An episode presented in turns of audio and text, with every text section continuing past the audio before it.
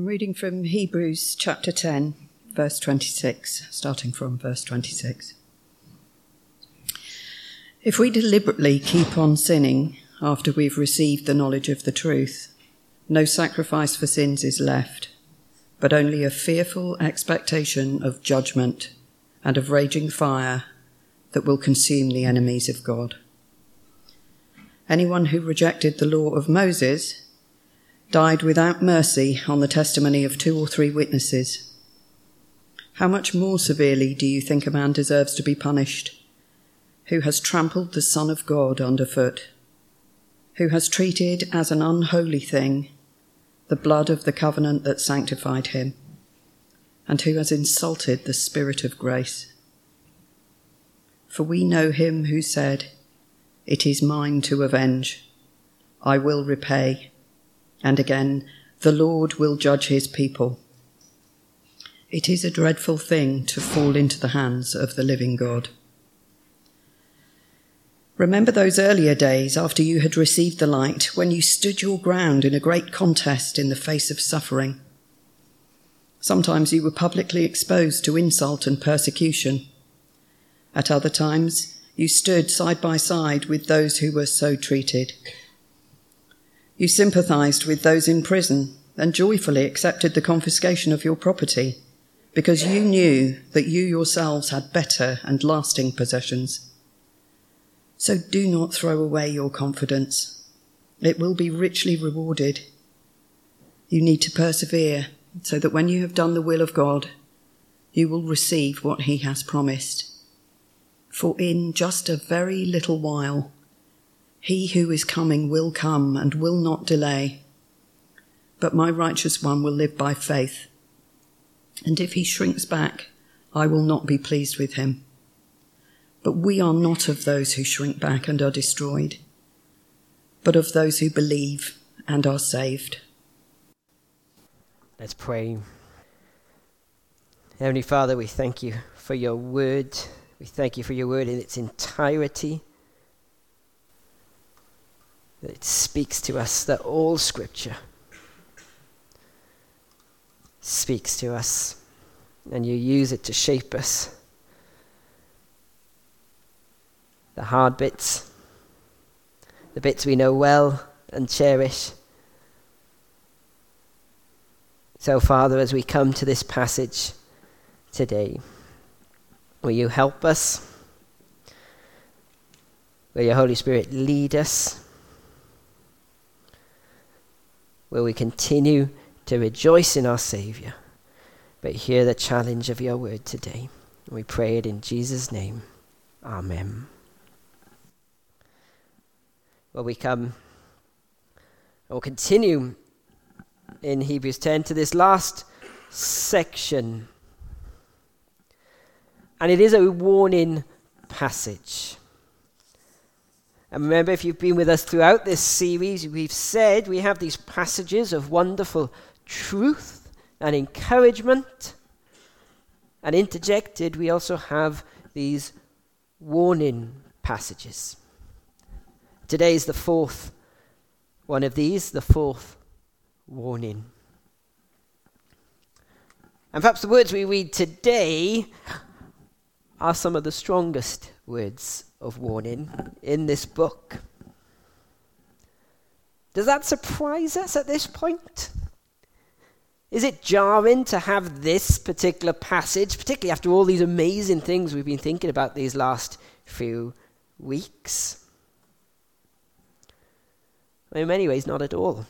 It makes complete sense to have these strong words here. The new covenant we've been thinking of is so wonderful We've been shown so many amazing truths that perhaps the warning attached to them will naturally be stronger. And perhaps it should be no surprise to us because within the wonder of what we've been thinking, these warnings have not been hidden. We have a great high priest, a king priest who is the Son, who is perfect but perfect because the old priesthood wasn't. because the old priests needed to keep making sacrifices for their sins, for themselves as well as the people. We have a new covenant filled with wonder and promises of sins forgiven and the law written on our hearts. But we needed a new covenant because people couldn't follow the old. It showed what a sinful, rebellious people we were in need of a Savior. And we have a better sacrifice Jesus, the spotless Lamb of God, who willingly gave himself to die in our place. But we have this because the old system couldn't take away sin. The tabernacle showed us that God was holy and unapproachable because we are not. The sacrificial system showed us the cost of sin and our inability to pay it. A giant curtain stood between the people and the Holy of the Holies that said, Because of your sin, you can't come in. And then last week, Cal took us through these wonderful truths that because of Jesus, because of his sacrifice, because he died, that curtain is torn down and now we have confidence to enter the holy places by the blood of Jesus. We can draw near. We can have peace with God, friendship with God. We can come. How amazing is that? We can come. Massive promises. But with massive promises come big warnings. You see, the car park directly in front of the school here is usually unreachable for us. I'm sorry, still, it's a pain. We can't get into it because there is a big blue gate that stops anyone from getting in. And we don't have a key. But a few weeks ago, those gates were open. I don't know what went wrong. They the mechanism was broken, and those gates were wide open. Do you know what amazed me that week? No one of you parked in the car park. All of you parked on the street or in the outer car park. The way was open, and you didn't come in. Which is quite funny when you think about cars and car parks. But not funny at all when you think about the presence of God. Jesus has opened the way to the Father. But a large majority of this world has not come. And the promise is great. The promise says you can come in.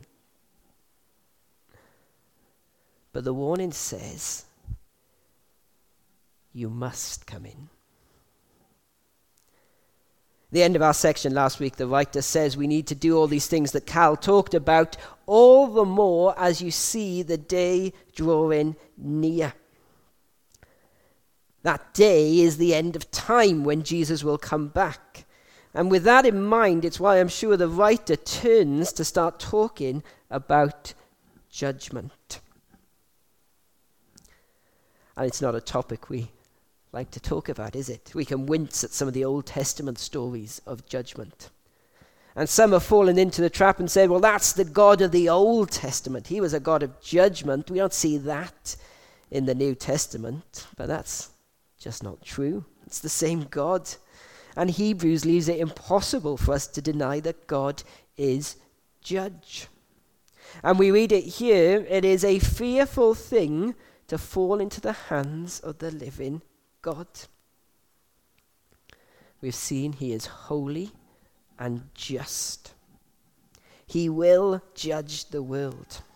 And sin will be punished forever. And these three chapters haven't hid this. They've shown us there's no escape from judgment except in forgiveness through the blood of Jesus Christ. And that's the point, isn't it? God is holy and just, but He is loving. And He has made a way through the curtain, a way into the throne room of God, so that we can know forgiveness and peace with God. But we've seen that that's the only way. No other sacrifices work. And verse 27 in our passage today tells us if you remove the sacrifice of Jesus Christ, what is left? A fearful expectation of judgment. Jesus is the way to God. He told us himself when he was on earth, he said, I am the way, the truth, and the life. No one comes to the Father except through me. So to reject the Son, to reject the Savior, is to reject the only way. You might not have come into the car park a few weeks ago, but at least there were other places to park, the outer car park that won't. But the Bible says if you reject Jesus Christ, there is nowhere else to turn. No intercessor, no mediator, no forgiveness, no peace with God, no other path.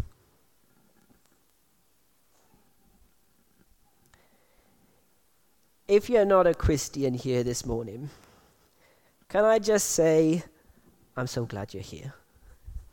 I'm so glad that you've come among us. I'm so glad that you've come into a church. I'm so glad that you are hearing these things and working them through. And I know that can be a really hard thing to do. So I just want to say again it is great that you are here. And we want to help you on your journey, whichever point of that journey you are on. And I believe that God has put you here this morning to hear this wonderful truth that you've rebelled against this great God, that we're sinners. And although you are far from Him, He loves you so much. He sent His Son to die on a cross to deal with sin so that you can come close. You can come to God this morning. But I would be doing you a disservice if I left it there. I wouldn't be showing you love if I said you can come and then stopped and didn't say you must come. These are hard words to hear. But without Jesus Christ, we've seen there is no hope. We need to come to Jesus Christ today.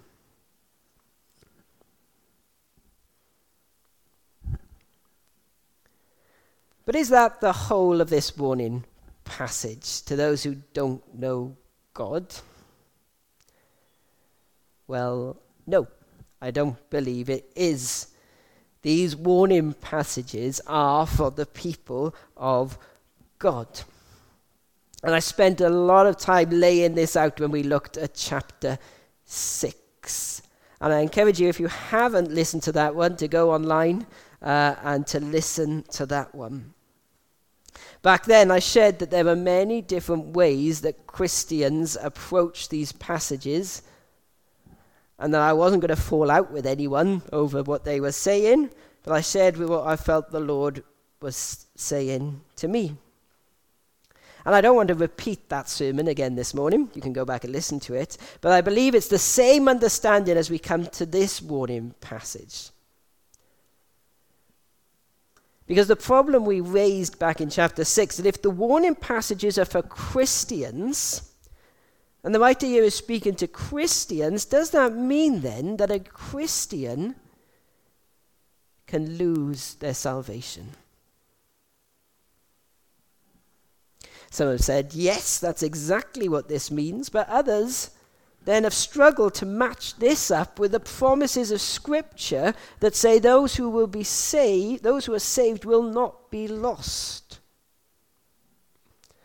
And last week, last time we had all the examples up on screen. The way some folk get around this is to say the passage talks about different things. Maybe it's not talking about Christians at all, but maybe those who are nearly saved, those in the church who aren't actually Christian yet. Or perhaps it's not talking about final judgment, but instead it's talking about a loss of reward. And I said I couldn't see that for the reasons we shared in chapter 6, but I did say I believed it was possible to hold these two things together warning and security. Because it's the warnings, I believe, that God uses to keep his true children.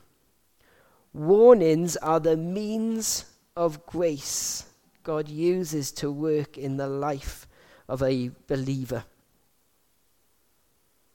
So, do I still believe that as I come to chapter 10? Well, yes. And actually, I think I'm a little more convinced than I was back in chapter 6. So, uh, if you will bear with, let me show you my workings out as we come to the end of chapter 10. Four questions to help us understand this morning, because we need to be really clear on our terms who, of this passage. So, question one Who is the warning for? Who is he speaking to? And I said, I believe it is Christians that the writer is writing to. The writer has been writing to Christians throughout this letter, but particularly in this chapter and even in this section. It started with, Therefore, brothers, since we have confidence to enter the holy place. There is no change of direction when we hit these verses. It is still those brothers who have confidence to enter the holy places that are being warned. I look further at the descriptions of these brothers. They have received the knowledge of truth. Verse 29 they are sanctified. They're sanctified. We were rejoicing in this truth a couple of weeks ago God's amazing work in us through Jesus Christ. We can't deny it now as something special, something that's not special just for a Christian. The quote that talks of God as judge says this God will judge his people. Verse 32 these folk are described as described as enlightened. And the description goes to show how they have suffered for their faith because of this. This shows it's not just a head knowledge or little knowledge or a kind of sneak peek idea of Christianity. They had come out from darkness into light. But perhaps the most interesting thing we see here that we haven't seen elsewhere is right at the start in verse 26. Do you see it there? It's how the writer includes himself in this number. If we go on sinning. Not if you lot do that. The writer includes himself in these warnings. He's not doing this as an almost Christian, but as a disciple with an important warning from God for his people. So here's the warning for Christians, I believe. Number two, question number two we have to ask is then what is the warning against? And just like last time, I believe the warning is against apostasy.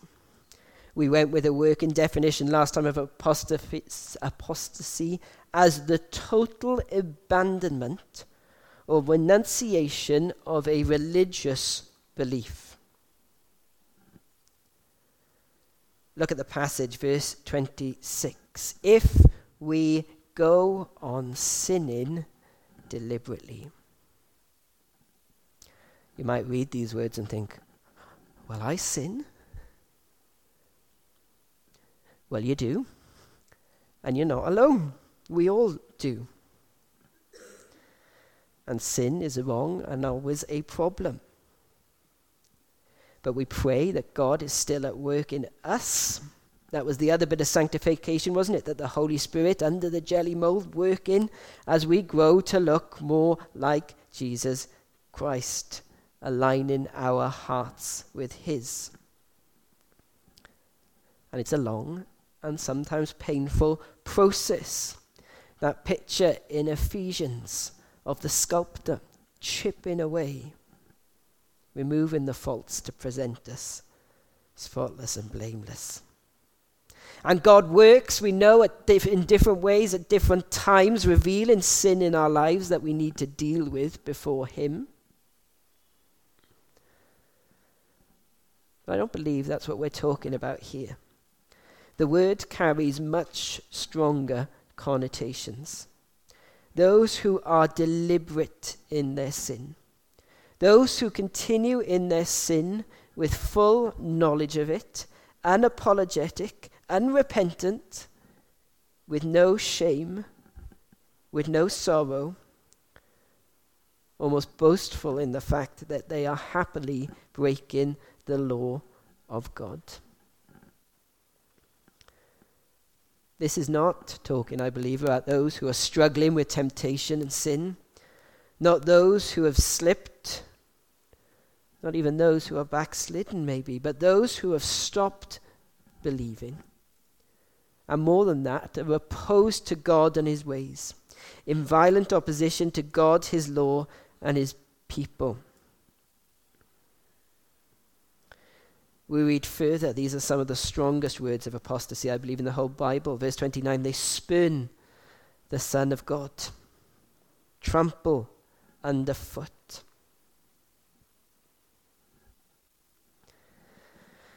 Now, you might think feet are quite gross things anyway. But the biblical picture of feet is a lot worse than now, even. We see it in the humility of Jesus as we approach Easter again, don't we? Where he washed the disciples' feet. The washing of feet was seen as the lowliest of jobs because the feet would have been awful. Walking constantly on, in sandals upon dusty, dirty roads. A lot of camels and donkeys around as well, so you can imagine what got on the feet. So, in those days, to raise your foot to someone was seen as an extreme insult. To describe something trampled underfoot shows utter contempt and scorn. We see it throughout the prophets. Micah 7:10 an example, my enemy shall be trampled underfoot like mire in the streets. This description isn't just someone who has rejected Christian things, but has shown the strongest antagonism towards the Son. But it continues the one who spurned the Son, has trampled, has profaned the blood of the covenant. Profane there means to totally disregard, to treat with utter contempt. What it's saying is to deny the sacrifice of Jesus Christ to deny its uniqueness, its power, and its effectiveness, to despise the work of Jesus. We read on to outrage the Spirit of grace.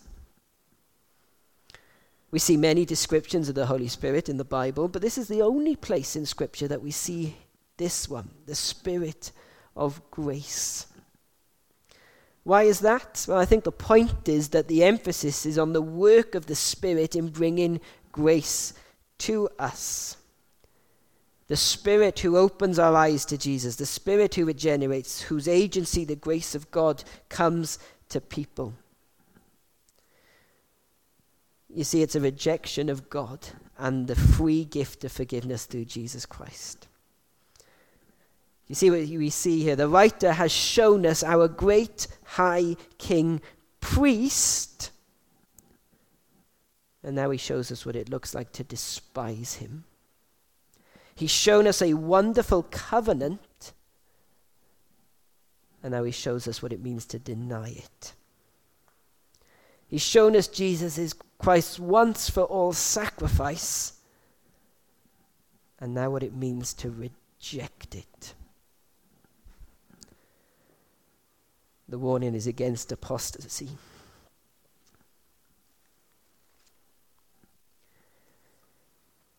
Question number three then What is the result of not heeding this warning? Look with me at verse 28. Anyone who has set aside the law of Moses dies without mercy on the evidence or two or three witnesses. It's the witnesses bit there that it gives us the clue we need to see where he's talking about in the Old Testament here, and we think it's probably Deuteronomy 17. There in Deuteronomy 17, we read that there are those who are to be put to death. Their crime is transgressing the covenant and worshipping other gods. They transgress, transgress the covenant and worship other gods, and they are to be put to death. The writer uses an argument we are, should be well familiar with now in Hebrews the lesser to the greater. If the punishment for rejecting the old covenant was death, well, we've seen that the new covenant is superior to the old. So, how much more will be the punishment for those who reject the Son, those who deny his sacrifice, and those who despise the covenant? And we return to verse 26 there no longer remains a sacrifice for sins, but a fearful expectation of judgment, a fury of fire that will consume the adversaries. For the apostate who rejects the sacrifice of Jesus Christ, well, to reject the sacrifice means there is nothing else. To turn away from the sacrifice means it leaves no saving alternative. There no longer remains a sacrifice for sins. The emphasis there is on the word for sins. There may well be other sacrifices but none that deal with sin. It's the point of this letter. It's only Jesus. Only Jesus. And if you reject him, then there's nothing. So, question four then what is the purpose of the warning? And the purpose of the warning, I believe, is the purpose of any warning to stop you from falling. Like I started with, I believe the warnings are means of grace, things that God will use in the life of those who are truly His. They are not empty threats, but warning signs of grace to take heed of. Do you remember the example from Charles Spurgeon, who gave the example of the warning on the bottle of a bottle of poison? The warning on the poison doesn't look pleasant, looks sinister, and describes the terror if the warning is not heeded. And if you choose to drink that poison, the warning is not an empty threat. You will die. But if you believe the warning, then there's no way you're drinking that. The warning passages here are given to work in the life of God's chosen people. And, I, and they work. I believe the writer to the Hebrews believes that as he is writing them. Again, I believe there's no evidence that this has already happened amongst those whom he's writing to. When he's talking about the apostate, the clauses are all conditional. He says, don't, he doesn't say, don't be like that apostate over there. No. Whilst in the previous section, he has said there are those who are in the habit of stop meeting. He doesn't say there are any who have done this in the fellowship. Actually, quite the opposite. In verse 39, he says, But we are not those who shrink back, and we are not those who are destroyed, but of those who have faith and preserve their souls. The writer says the warnings will work. He has hope for his reader. They will understand these wonderful things he's been saying in these chapters. They will see Jesus Christ. They will heed the warnings. And they will draw near to God.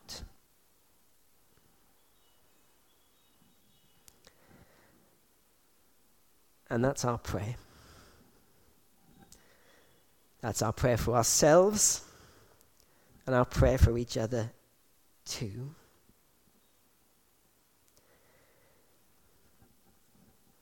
These are hard, hard words. Do these words convict you of sin in your life? Yes? That's good. Do these descriptions of what it means to be an apostate, to trample Jesus Christ, to reject the Son, do these words sting you to the core? Yes. Good. Do these words spur us on? Do these words make us want to avoid the, poison? Do these words jump out to you like the skull on the side of that poison bottle? Good, because that's what they're for. And if they're doing that, it means God is at work in your life. And praise Him for it. Praise Him for the good, the wonderful things we've been reading, but praise Him for His mercy in the warnings. Remember, the backdrop to this book is suffering. And we're going to kind of we're going to come back to this next week to some of these verses we've missed in the middle of our section today. But the call in amongst all these hard words is to endure. Verse 36 For you have need of endurance, so that when you have done the will of God, you may receive what is promised. That's the call for us too, as well. Endure. Keep going. Don't give up. Don't go back. He'll turn in the next few chapters to the language of the athlete. Finish the race. Keep going. It's interesting there, the quote in verse 37 comes from Habakkuk.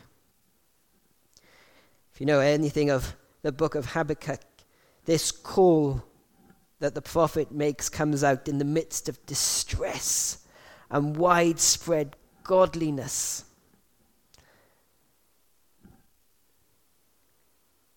Godlessness. he calls out to God in the most awful of times.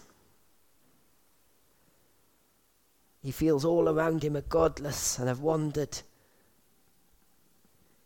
He's distressed, there's suffering. He calls to God, and what is the response that comes?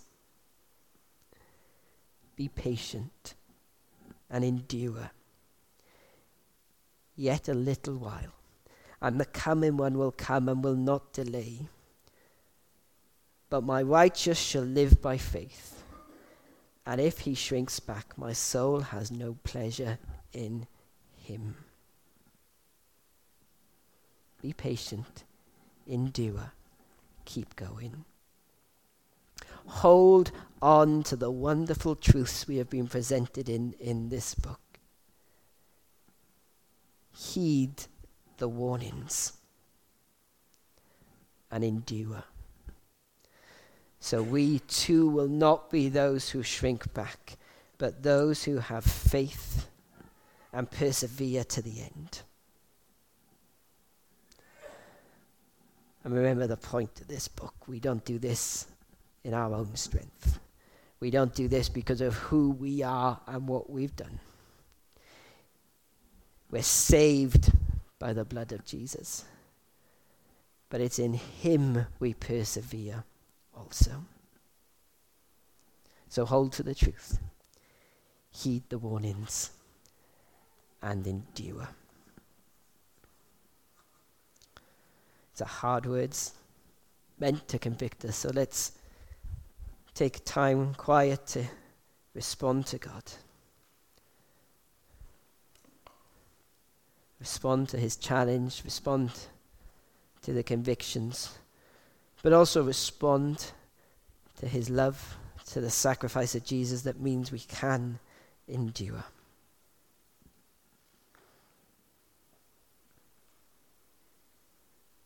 Jesus has opened the way. We can come and we must come, respond in our hearts to Him. Father, we thank you that through the blood of Jesus the way is open, that we can come into the presence of God. Thank you for these passages, though, that remind us that we must come.